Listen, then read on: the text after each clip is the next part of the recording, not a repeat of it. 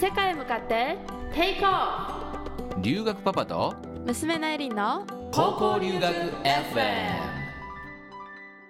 Hello everyone 留学パパです。Hello everyone 娘のエリンです。はいここまで何度かご紹介していた中高生のための海外留学奨学金留学パパアワードなんですけれども実は今日2月28日で応募締め切りなんだよねはいそうなんです。たくさんの方に応募していただいて本当にありがとうございました。ありがとうございましたあのこれから一次審査をするのかな？そうです。留学パパは審査には加わらないんだけども留学する子供を持つ親の会というコミュニティを作っていてそこに参加していただいている親御さんの中から審査員をやってくださる方々がいるので皆さんから寄せられた作文や動画などを採点してもらうことになってますよ。はい。高校留学に対する熱い思いを持った皆さんが留学したい理由だったり留学先でやってみたいことそしてぶつかるかもしれない壁についてそれをどう乗り越えようとしているのかっていうのをしっかりと表現してくれてるんだろうね。はい。実はねすでに応募してくれた人の作文や動画をちらっとだけ見せてもらったんだけど本当にすごいんです。皆さんに奨学金をプレゼントしたいなって思うぐらい情熱が伝わってくるんですよね。この後はどんな感じになっていくの？えっとね審査員の皆さんが採点してくださって上位10名の方が選ばれますその10名の皆さんが作ってくれた1分間動画をなんとホームページ上に一般公開して見てくれた方々に投票をしていただきます。ということはこの番組を聞いてくれている人も投票できるってこと？そうなんです。3月11日にホームページ上に公開するので3月25日までの2週間で見ていただいてこの子を応援したいなと思った人のところをクリックまたはタップしてもらえたら1票が入るという感じなんですよね。ほうじゃあそれを集計して点数として評価するんだね。この視聴者投票だけで受賞者が決まるわけじゃなくて最終審査もありますよ。3月26日日曜日の15時から16時の予定で YouTube ライブを開催します。そこでその10名の皆さんに最後のプレゼンテーションをしてもらって審査員が採点をします。じゃあその視聴者投票の点数と最終審査の点数のトータルで上位3名が表彰されるっていうわけだね。そうだね。正確に言うと一次審査の作文と1分間動画の採点結果も反映されるんだねいずれにしても審査員を含めて多くの皆さんの支持応援が得られた人が選ばれるというわけだね。なんか何かのコンテストみたいでワクワクするね。そうだね。そうやって周りから応援してもらえたら実際に高校留学する時も高いモチベーションで頑張れそうだよね。高校留学をしたいとか今いろいろと悩んでいますという人に向けて留学パパが動画やオンラインセミナーなどでもよくお伝えしている言葉があるんだけど何かわかる？それって私も昔からよく言われてきたことだよね。何のために留学するのかそして何のために留学しているのかっていうのを常に考えようってことでしょ？そう。つまりは目的意識だよね。うん。別に留学に限った話じゃなくてプライベートでも学校や仕事でも全てにおいて言える大事なことなんだけど今やっていることやろうとしてることに対してなぜそれをやっているのかを考えずになんとなくやらなきゃいけないからとか先生や親がそう言ってるからみたいな感じで深くその意味を理解せずにやり過ごしていることって多いよね。エリンもそんな経験たくさんあるんじゃないの？うんこれはね日々感じてる。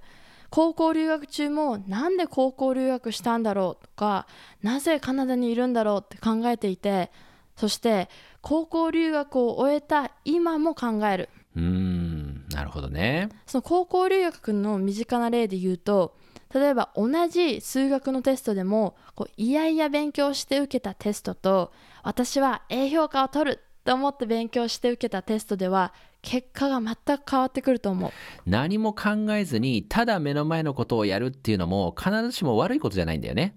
一時的なことであればあまり意味が分かってなくても簡単に済ませてしまえることだってあるよね。うん。でも意味や目的が分からないことに対して長時間努力を続けるってできるかな。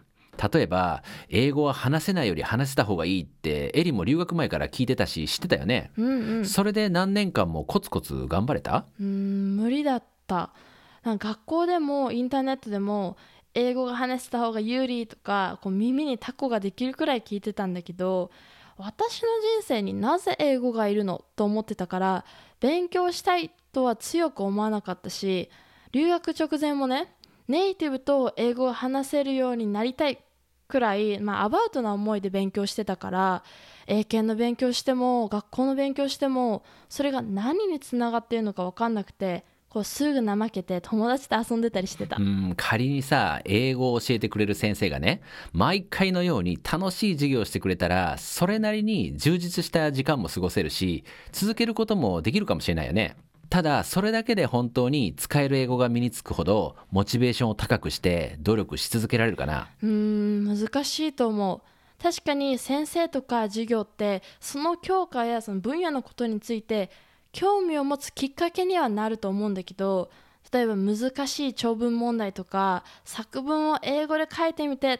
と言われたらそれは難しいしどんなに好きな先生でも私は避けたくなる道だなると思う。そうだよね。話を高校留学にね例えて言うと留学生活ってさ長くなればなるほど感じるとは思うんだけど結構地味じゃない？うーん確かに。渡航前はさ憧れだけでチャレンジできそうな気がしてたのに実際に留学してみたらイメージしていたほど楽しくないっていうかね辛いことの方が多いとかさいろんなことに気づくよね。うんそうだと思うなんか留学生活っていう言葉はすごいキラキラした響きなんだけど簡単にさその留学生活を表現すると朝起きて学校に行って勉強してで友達と話してで家に帰ってご飯を食べて寝るみたいなそういったなんだろう基本的にシンプルな生活で日本にいる時とあまり変わらないルーティンがあると思うんだよね。もちろんその中にはホストで出かけたり世界中の子と友達になって遊びに行ったりあとボランティアに参加したりしてさ充実してる時間ももちろんあると思う。でもそこにたどり着くまでホストとの問題にぶつかったりこう成績がさ思うように取れなくてへこんだり友達作りの壁にぶつかったり何かしらの壁に毎学期ぶつかってた。うんでさそのへこんで抱きべそを書いてある大事な問いにぶつかるんだよね。うん、そんな時に私は何のために留学してるんだろうとか何がカナダでやりたかったんだろうって考えるんだよね。そうだね。日本の学校のようにさただ先生の話や教科書に書いてあることをひたすら詰め込んでテスト対策するっていうようなやり方は海外の教育にはないんだよねだから好きなことを学べるしいろんな経験ができそうっていうふうに考えるのは間違ってはないんだけども逆を言えば与えられるものも少ない環境なんだよね。つまり口を大きく開けて待っていれば自分のやるべきことを全て教えてくれるっていうことはありえなくて常に自分で考えて行動しなかったら何も始まらないし何の結果も得られないってこともあったりするんだよね。エリンの留学生活を振り返ってどうだったかな？うん、特にね学校のその授業選択だったりクラブ活動だったりボランティアなんかは自分から行動しないと何も変わらないっていうのを気づいた。うーん。私の高校にはさカルリナリアーツっていう食堂で生徒や先生のお昼ご飯を作る授業があったの。で確かに授業だからさなんか与えられるものとも思うんだけどこれはさ選択科目なのねだから自分から取らないと取れないクラスだったの。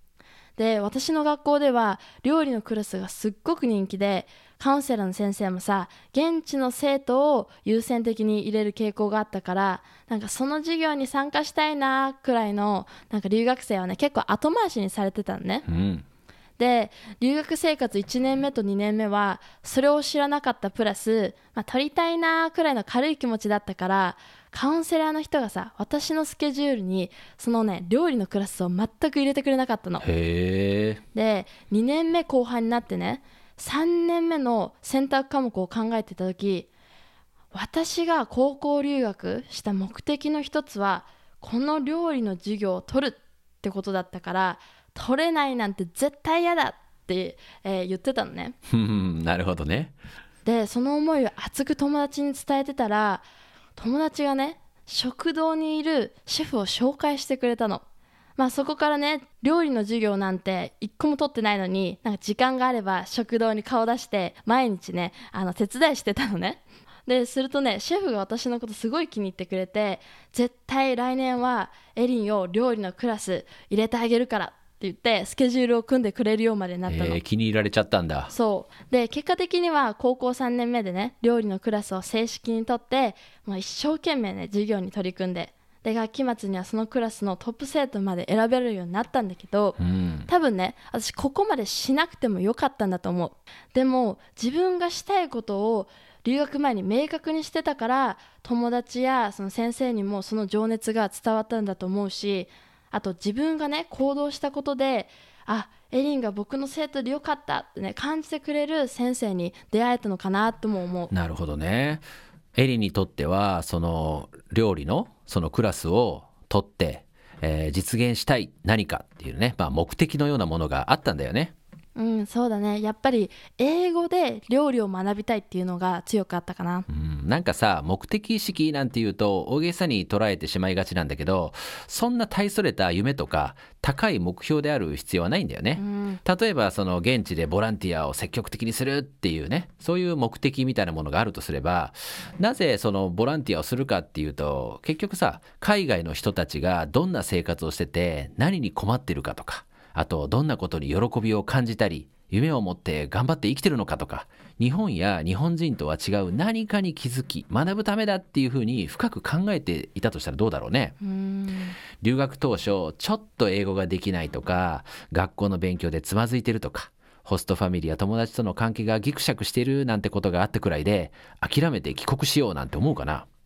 明確な答えや正解があるわけじゃないんだけど今ここに自分がいる意味を分かっている人とそうじゃない人の違いって同じ時間留学していたとしても留学を終えた後に得られるものが大きく違うんじゃないかな。うん、そうだね私もさ壮大な目標っていうのはなかったんだけど留学中心に留めていたのは絶対に過去の自分より強くなるってことだったの正直私より頭が良くて英語ができて運動ができて音楽の才能があるような優れた子ってたくさんいるじゃん。留学当初はさそういった子たちを見てああ私はまだまだだなとか英語も全然できないし友達だってあの子より少ないって人と比べて毎日へこんでたの。でも留学した目的が過去の自分より強くなるってことだったんだよね。そのことに気づいてから1年前の自分より前の楽器の自分よりそして昨日の自分よりちょっとでも強くなれることをしようってマインドに変えたのすると人がどうであろうとなんか自分のために行動しようって思えたしなんか最後までねやりきることができたんだよねなるほどね。話をさ、ちょっと前に戻すんだけど、高校留学するかしないかで悩んでる人に向けた話をするとね、日本ではなくて、海外の高校でなきゃダメな理由がある人は、留学したらいいと思うんだよ。で、もちろん費用のこともあるから、留学期間や渡航先についてはご両親ともね、しっかりと相談しなきゃいけないんだけど、これってどうなのって感じることがあってね、留学はしたいんだけど大学受験がとか留年するのがとかね。あと親がこう言ってるみたいな話をちょくちょく聞くんだよね。うんあるね。なんかさまだ10代半ばくらいのねみんな人たちなのに考え方の物差しが古臭い日本人の価値観のままなんだよね。あこうちょっとねピリ辛なストレートな表現をわざとしてるんだけど本来の高校留学の意味とか目的よりも周りの子と同じ環境がいいっていうんであれば別に留学はしなくていいんじゃないって正直にお伝えすることもあるんだね。エリンはどう思う？ーうん私もそう思うやっぱり周りの同級生がこう言うからとか親がこう言うからっていうのではなくて自分自身が留学する目的をしっかり認識していたらいいのかなって思ううんそうだよね。目的があって初めて行動ができる。目的があるから続けられる。そして目的があるから誰かに何かを言われても気にならなくなる。うん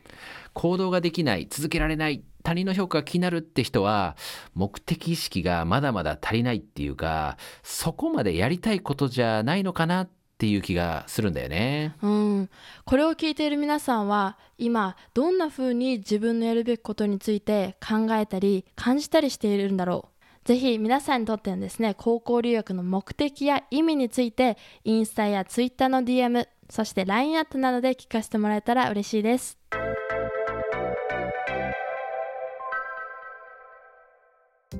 今日でね2月も終わりなんだけどエリンが住んでるカナダのバンクーバー周辺エリアって気候はどんな感じなんだろう？まだ真冬のような寒さ続いてるの？うんクリスマスあたりの12月は本当に例年より寒くて雪がね30センチ以上も積もったんだよね。でもこの2月はそこまで寒くなくて平均最低気温は3度くらいで雨が降ったり晴れたりしてるかな。うんじゃあマイナスとかならないんだね。そうだね。なかなかならないかな。最近さ夏のニュージーランドに行ったばっかりなんだけどやっぱねこの年になると寒さには本当に弱くなってて冬よりはやっぱりね夏の方がいいなって改めて感じたよ。ああそれならカナダのね4月か6月くらいが一番最高だと思う